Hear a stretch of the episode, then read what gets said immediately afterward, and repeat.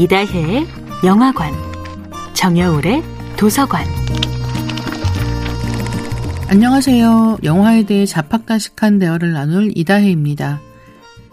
이다혜의 영화관에서 이번 주에 이야기하는 영화는 소피아 코폴라 감독이 연출하고 빌 머레이, 스칼렛 요한슨이 출연한 2003년 영화 사랑도 통역이 되나요?입니다. 영화 사랑도 통역이 되나요는 도쿄라는 대도시를 무대로 하고 있습니다. 도쿄의 나리타 국제공항에 도착한 밥은 택시를 타고 호텔로 향합니다. 택시 안에서 바라보는 바깥 풍경은 알 수 없는 언어들로 쓰인 커다란 간판들로 가득합니다. 광고 촬영 현장에서 광고 감독은 신경질적으로 말을 길게 하지만 통역가는 아주 짧게 말을 옮겨줍니다. 샬롯의 도쿄 역시 비슷합니다. 샬롯은 계속 두리번거리는데요. 새로운 곳에서 낯선 즐거움을 만끽한다기보다는 이해하지 못하고 이해받지 못하는 것처럼 보입니다. 이 모든 일이 벌어지는 도쿄라는 도시는 마치 SF 영화에 등장하는 미래 도시처럼 느껴집니다.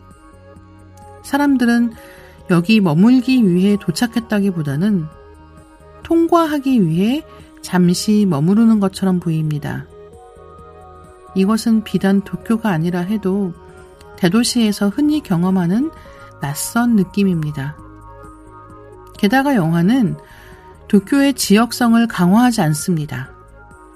주인공들은 영어로 된 노래를 듣고 미국의 호텔 체인에 머물고 영어로 된 닉네임을 가진 일본인들과 어울립니다.